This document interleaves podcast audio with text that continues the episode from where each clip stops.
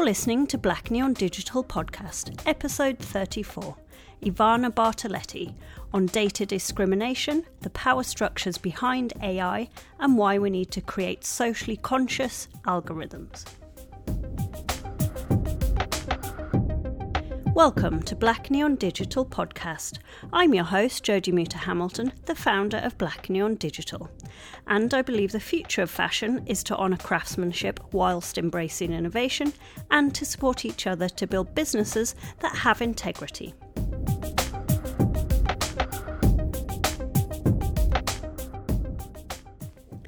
Ivana Bartoletti is a technical director at Deloitte, the co-founder of Women Leading in A I, an international lobby group of women advocating for responsible A I, and also the chair of the executive committee of the Fabian Society.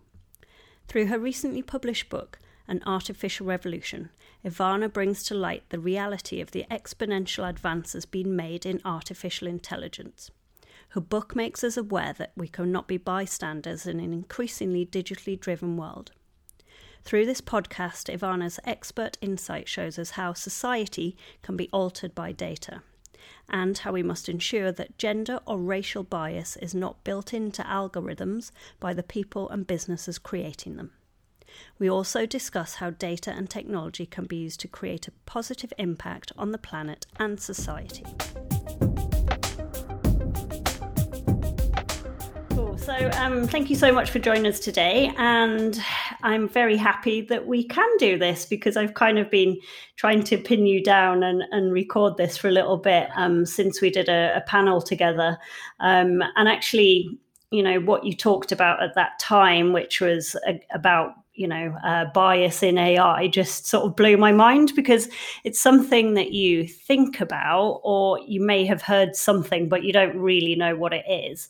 Um, and obviously, you've been working in this space for a long time. So can you just describe, um, you know, you've just recently launched a book, for example, but there's a whole lot of things that have to happen before you even get to that point. So where did your interest in, you know, technology and innovation and A I come from um, in, in the beginning?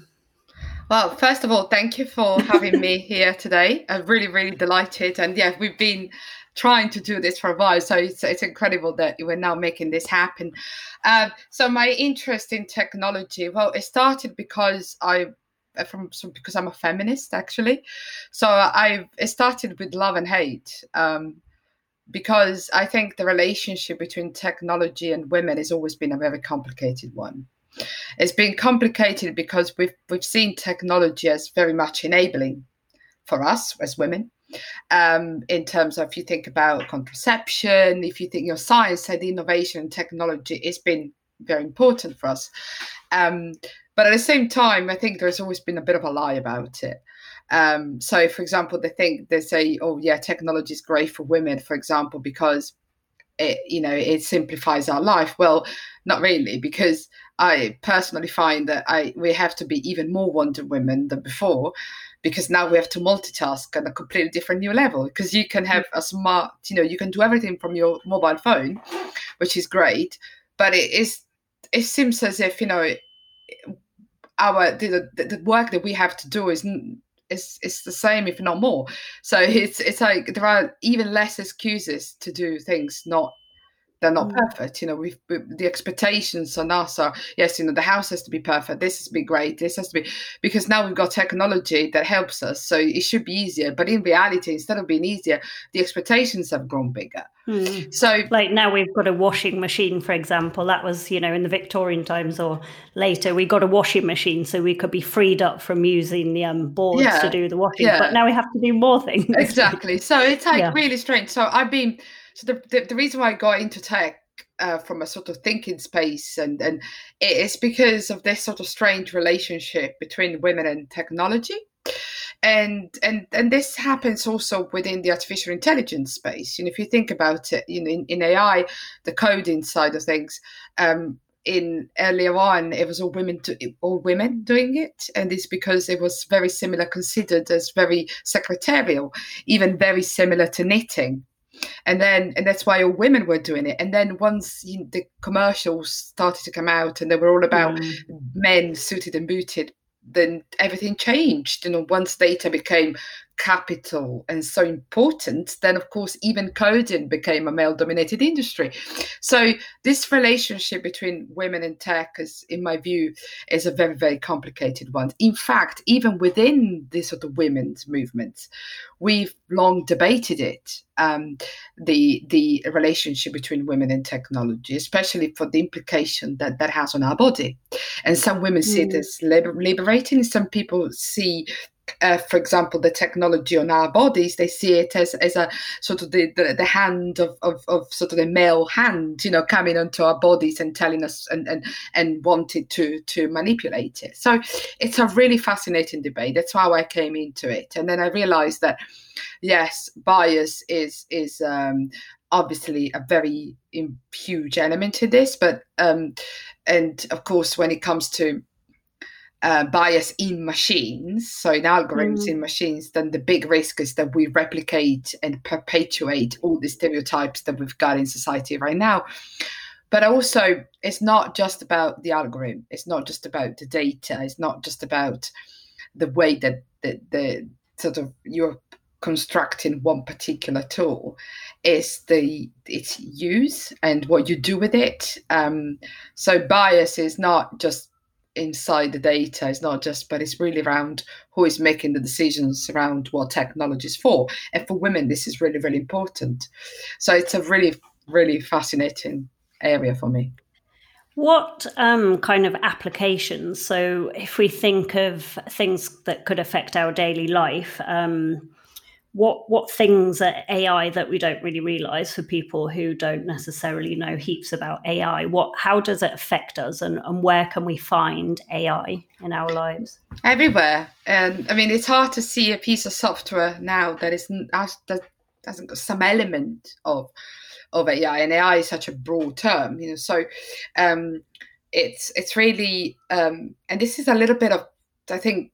of a problem, because a lot of people, when they think A I, they automatically think of Terminator, or they automatically think of the sci-fi film with sort of the machines that takes over the world, the robot, and kids will think about mm. Wallies and, you know, all that kind of stuff. And, and and reality is that it's not really like that. That the A I is present already in our phones, in, in machine learning defines and and, and uh, algorithms that have a major role in society right now. I mean, we live in a world where these machines, these systems, these algorithms, they curate, they edit, they decide what we're looking at, um, what we watch, what we see, what we don't see, but also what we vote for.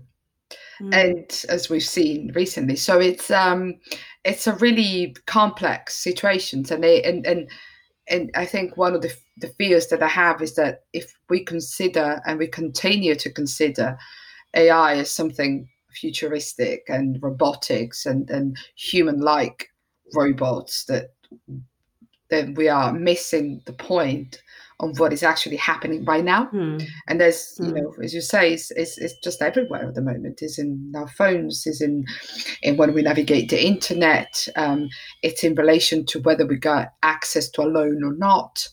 Um, the degree of human intervention varies, but increasingly more, we are having algorithms replacing policy, really. How can you then not have any sort of bias, data or A I? What's the solution to not creating these systems that are biased, whether that's, um, you know, towards female people or um, racially, or, you know, how do you ensure that there isn't a bias? Yes, it's a really interesting question, because the bias is, so the bias comes in at so many different stages of, of this the, the, the development and then deployment. So the bias can come in because you input um, biased data in. Um, so what happens, for example, is that you would input um, data that is naturally biased because it represents mm. society as it is. I mean, there is no such thing as neutral data. Um, mm. Data is the product of, of history, if, and, and even deciding who ends up in a database and what doesn't end up in a database is, is an act of, of sort of of a decision. Selection, and, yeah. Selection. selection. And mm. people call it, you know, the politics of data classification, which is true. You know, you are elevating some and you are silencing others. Um, so so the, the, the data is, in, is biased in itself. But then all, on top of that, you have you can have the perfect sample, um, but you can still um, you can still have bias within the system because that sample may not work well in a when deployed out there um, because of the way that you aggregate the, the data, because of how you generalize. Um, some the data may not be, you know, where they work as well as for the sample that you've, you've uh, but also because of the features and labels that you, you you choose. You know, you may end up ingesting bias in the systems even with that. Um, And the other element is that you can have the perfect algorithm. So you can have all the algorithmic fixes in the world, but still you can deploy the system in a racially biased way, for example. I mean, think about um, um, one very prominent example, which is facial recognition.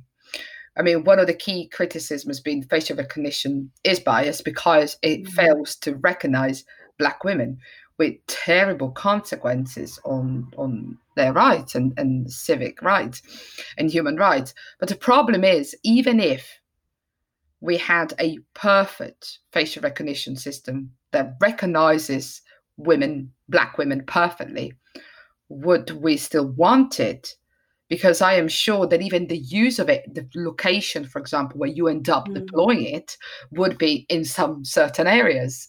Therefore, you may be having the perfect system that doesn't discriminate, and yet you may its use and the decision of where to use it would mm. um, lead to bias. So the solutions are, I mean, all this is to say that there are two kinds of solutions. The first one is technological. So obviously, there are technological tools that allow you to reduce the bias or to understand uh, from a sort of technical standpoint if one particular feature or one particular has made has played a bigger role in defining the output of a particular decision.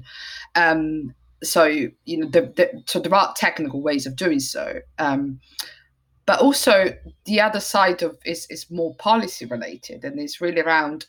Um, the company saying, understanding the limitation of a technological fix and saying, I am going to make sure that before deployment, a testing stage, and when I'm creating the product, I am involving those who are going to be impacted mm-hmm. the most by, by this, and I'm going to test it on them and with them. So it's both level, I think. Sort of it's technical and also policy-wise. I know, um, I, you know, we were talking before about um, places where A I or data is collected that you might not be happy with. So where, without your consent, can you just talk about a bit about consent around data? Yeah, I mean, consent around data is a rather difficult topic in my view, because I don't know you, and, and I mean, people sometimes they say, well, how can you say that? You're sort of privacy um and data protection sort of fanatic, but in in reality, um, I do think that we are facing the failure of the consent model. Um, I don't think it's reasonable in any way to place the expectation on a citizen and a digital citizen, um, and on the individual to having to go through the most grueling experience online and read pages of, of privacy notices and, and try to understand what is going to happen to my data, what is going to, um, it, it's just not right because we don't have the time, the capacity um, in to do that, especially where of the company, when a lot of these pages and privacy notices, they are, um, sort of um, deceitful by design rather than privacy by design based. Because, and the reason is this is happening is it's not necessarily because of companies' fault. I mean, because because the model a lot of companies operating operating is the model of data extractivism, obviously. And then the companies do a lot of good work, I have to say, to identify the right mitigation procedures, to enable people to be more empowered about their data. But it's not realistic to place a lot of burden onto the consumer. And f- for the reason that we navigate constantly, we're constantly browsing. And also because the line between online life and offline life is becoming increasingly blurred. And, you know, the, the idea that we can constantly look at the privacy notice and constantly clicking, yes, we are, we, are, we agree or not, it's just not reasonable. Yeah. So we are in this crucial dilemma, I think, um, which is, okay, if we are facing the sort of collapse of this sort of um, constant model-based privacy, what is next? What's beyond it? You know, what what what could we do? And I do think that the key element here is is an element of of trust and reliability of this system. So is a is that a case that through um, stronger law enforcement, stronger auditability and, and accountability of this this sort of um, the websites, operating systems, everything, that we create a system where citizens can and, and the digital space can trust when they navigate, and and they um, and they sort of this, instead of having privacy by default or deceive sort of deception by default, we have trust by default. Mm. It's a tricky one. It's very difficult, mm. um, but I am I am just really wary that that this consent model is just not sustainable, mm. and it's going to become even more difficult with artificial intelligence and automated systems. Because if you say to me, well, you know, uh, this decision has been made by a machine, but you can have it done by a human if you like, because this is your G D P R and Data Protection Act, right? Yes, fine. But what am I going to do with that piece of information? Do you know, if, unless I'm a coder that can open up and, and, and read the code and say, can you please provide me with the code? And then most companies will say, no, thank you, because there's a commercial secrecy there. But even if they said, yes, we'll give you a little bit of an understanding of the code, I may be able to understand it, maybe, because I'm I'm learning how to code with, with, with, with a teenager. But the problem is, what about the average individual? And especially, what are what about the most vulnerable ones, the mm. ones that we have exactly that we want to safeguard and protect? I mean, those are um, are going to be the ones that are going to be even more failed by mm. the consent model and the sort of based on on consumer having a lot of responsibilities for what they do. So it's a little bit of a tricky one. I don't know what yeah, you think about it. It's created a bigger divide in a oh, sense totally, in that, in that totally. way. Yeah, the data literacy kind of side of it. Yeah. Um, I remember you said something, you know, people always talk about the value of data. And yeah. I remember you said that data isn't... Um, you know, data isn't gold, it's oil sort of thing, and that we have to kind of come away from dependency on the on the oil yeah. data.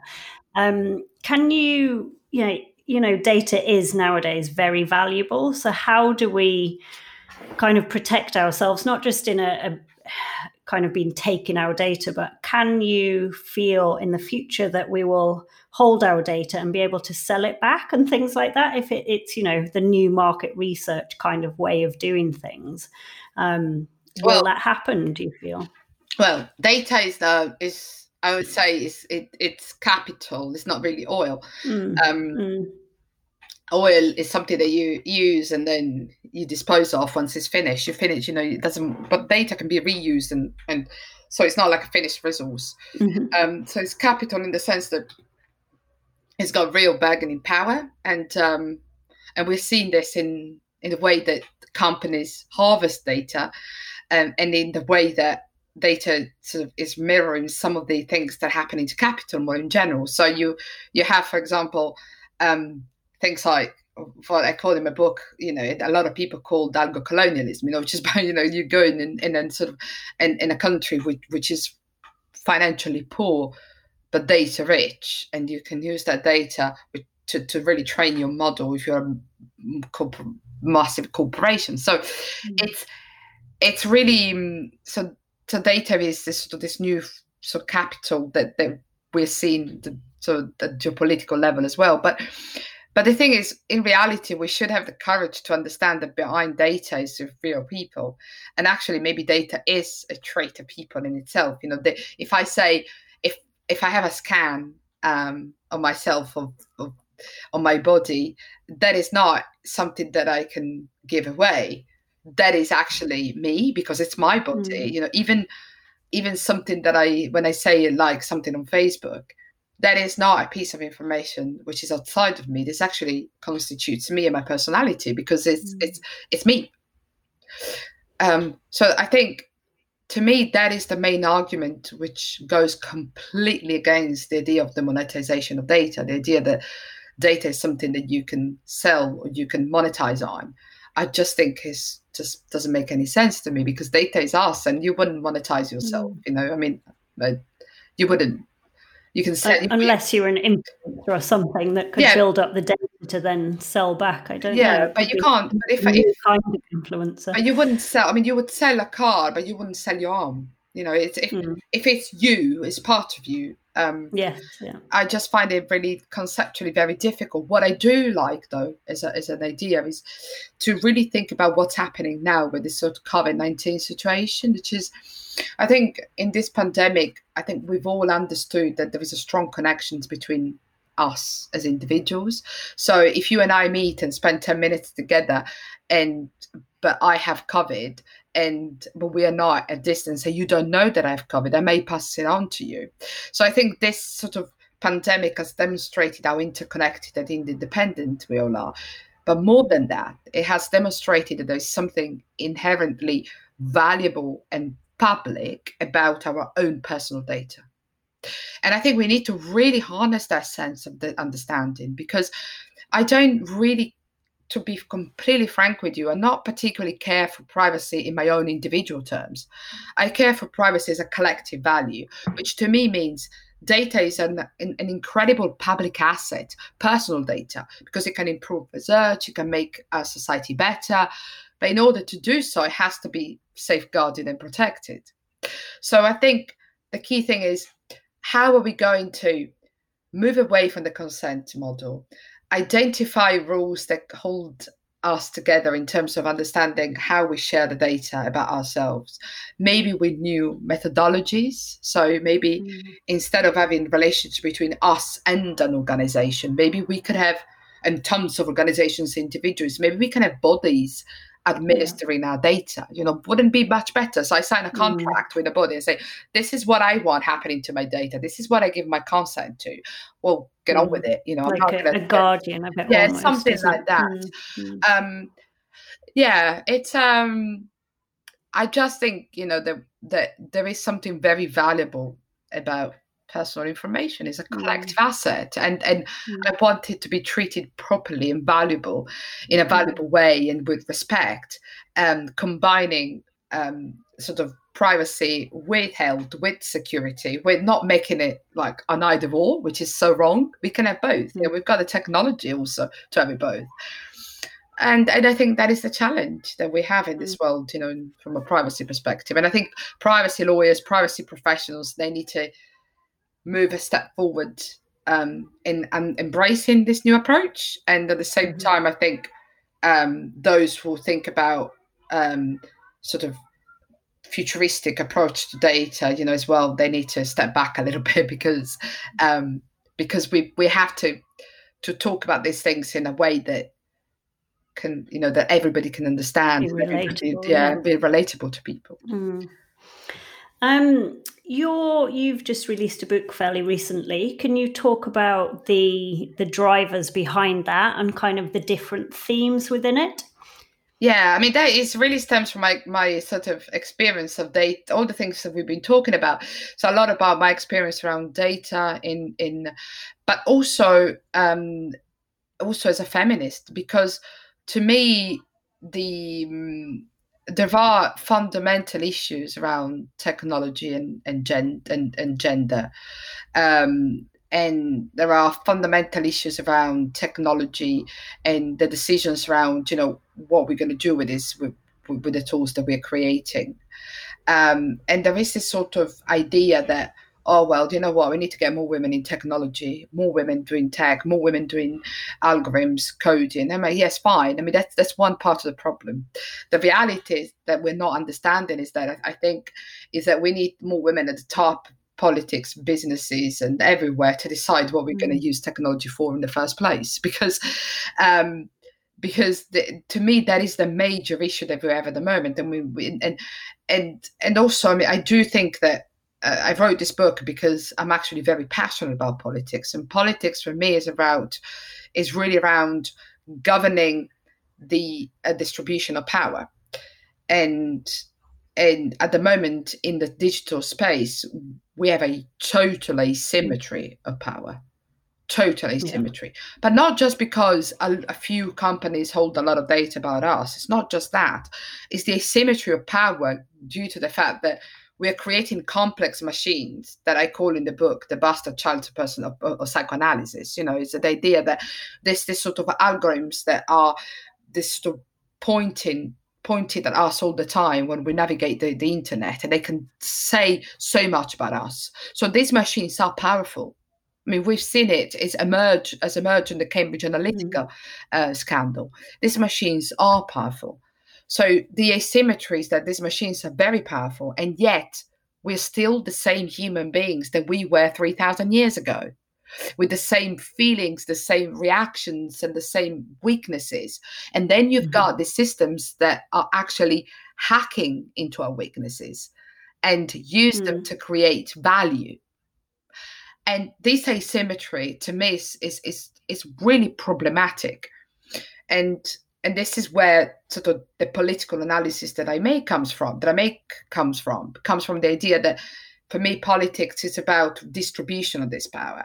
Mm. And and and I think we're we've reached a stage where this distribution is totally uneven, and this is where I want politics back in the driving seat and say we have to make serious decisions about where we're going about all this before it's too late.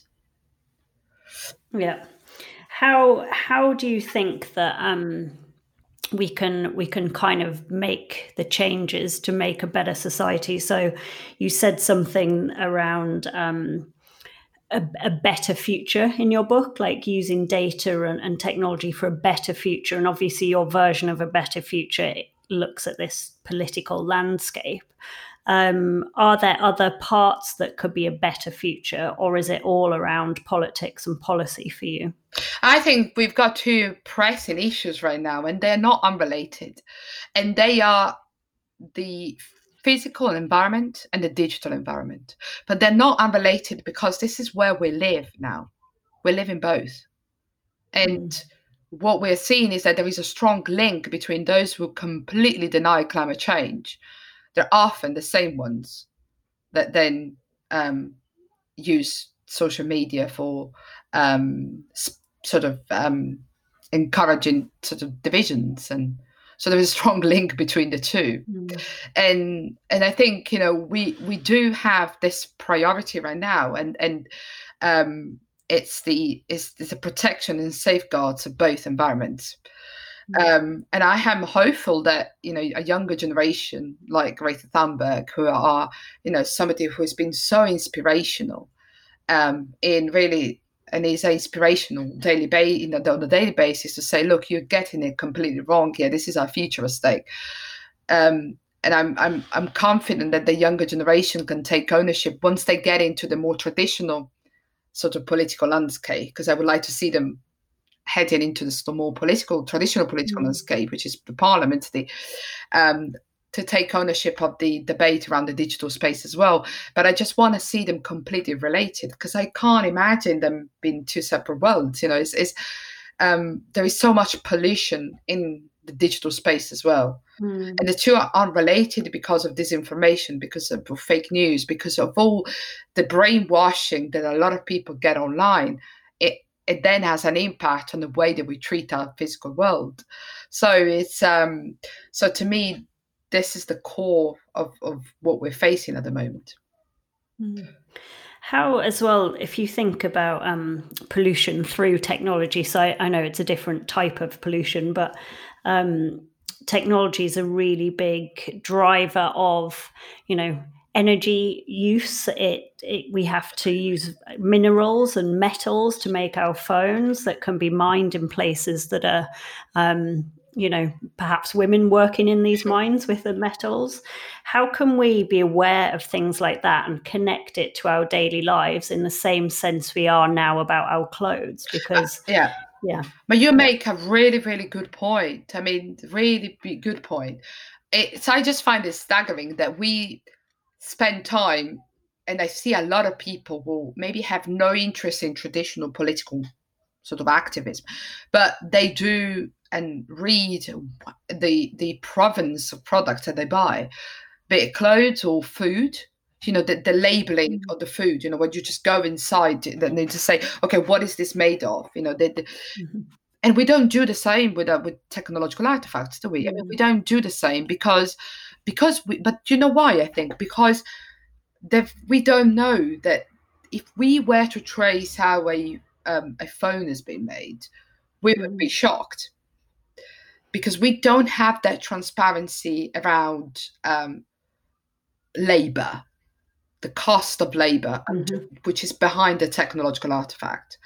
Um, there is one woman who expresses this beautifully, and there's Kate Crawford at the A I Now Institute, where she basically says, you know, I want transparency in algorithms and, and automated decision, and transparency is not just how the algorithm works, is labor and data mm. underpinning that. Where is the data coming from, and what is the labor that has gone mm-hmm. beyond and, and, you know, that's been used to create this particular thing. And then this is how we can then empower individuals to say, well, actually, I don't really want it. And, and you know, we have seen um, we've seen this happening in, in, in the food industry. We've seen this happening in, in ethical fashion. And the, the, the thing is, we're still not bringing this attitude mm. um, to the to the technological world. And the reason is because At the, until now, there hasn't been a real drive to do so, but it would be that's what we need to do. And this is why, for example, we in the Women Leading in A I, which I, co, which I co-founded, we are asking to apply the same principles of the labeling industry, um, the same principles to, to, to A I products. So we want a label, we want a quality mark, we want a trust mark, with something that says this is how, this is where this mm-hmm. product is coming from, this this is what it's made of. Yeah, I'll, I'll talk to you off air about what we're doing, but we're doing one for fashion, so a traffic light really? system. Yeah, um, so really? we could go into that. Yes, um, yeah, so we definitely need to talk about that. But I was thinking there's a huge rise of, now that we can't have fashion shows, for example, in real life, we, we're turning to digital and digital creation. Um, and what started to happen is outsourcing again to create. And because people are not, um, they don't necessarily connect a physical making thing and a digital making thing, a theme that I've been starting to think a lot around is digital craftsmanship, and kind of thinking of digital makers as artisans as well, and being able to ensure that they get paid fairly rather than it just being outsourced, you know, and being aware of who these makers actually are. Because if you create a three D digital product, it's a thing that someone spent time creating, um, and to ensure that they get paid fairly, I think is really important as well as we move um, possibly less, you know, fashion shows and things. So I don't know if there's any, obviously in fashion, there's different ways that you track things. So certifications, um, ethical trading initiatives and things. Are there a comparable in the tech world, or not really in that same sense?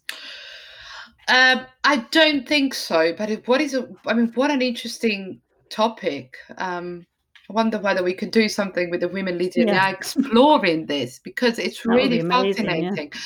I hadn't thought it in this way. So what is happening at the moment in the digital world is a real understanding that there, there is a digital precariat out there, and um, and it's it's there and is and and for example, it's the Uber driver, is the um, mm-hmm.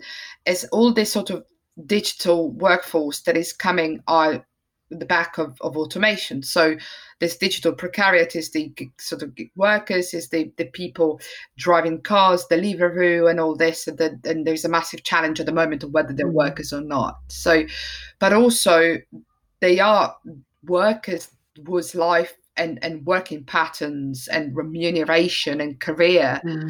is all decided by automation. everything. Yeah. So, you know, you, it's, it's, it's algorithms deciding what delivery you're going to do and, and if you're going far or, or, or, or so it's really, um, it's really um, a tricky one. And, um, and, but I think, but I think um, at the same time, I do wonder, and this is where maybe it'd be interesting to work together on, I do wonder whether there is some form of new activism mm. that can emerge. I mean, I'm really intrigued by the drivers at Uber who mm. together have decided to um, say strongly, saying we want transparency over the algorithms that are being decided, are, are used to mm. decide our promotions, yeah. the journeys that we make and all these kind of things. And I do wonder whether within this sort of lack of, of complete dismantling of the traditional workforce and the structures of the traditional workforce, mm.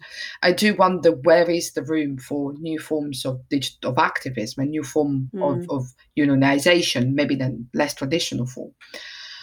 Um, and that's a conversation that maybe would be nice mm. to, to have, even in yeah. relation to the, sort of the fashion industry. Mm. I think for women as well, particularly, you know, I don't know about you, but I've seen um, a lot more female Uber drivers, a lot more female um, Amazon delivery people um, recently because of COVID, because perhaps they're more vulnerable in losing their jobs because they're working part time, because yeah. they're doing childcare and now, you know, have to go out and do find other jobs. So yeah. I think, yeah, I don't know how you feel about The, the pandemic disproportionately um, affecting women, but I kind of feel that it's probably set us back quite a bit. Oh yeah, I mean, there's no doubt, and and uh, it's an interesting one because I get people saying to me, "Oh well, the fact that we have meetings on Skype and, and Zoom and the, the digital, so we haven't got the sort of the, the, the presence physically. That is quite good to women, and we've seen women taking more ownership of their space, the the, the voice, you know." It makes me laugh. It makes me laugh a bit because I'm like, is that for real? I mean, is that true? Uh, surely, what it is true that that you know the, the known sort of the meetings after work and the go to the pub. You know that the, there are a lot mm. of a lot of women traditionally don't do for many different reasons. Mm. That you know that is changed in the, the way that we we have.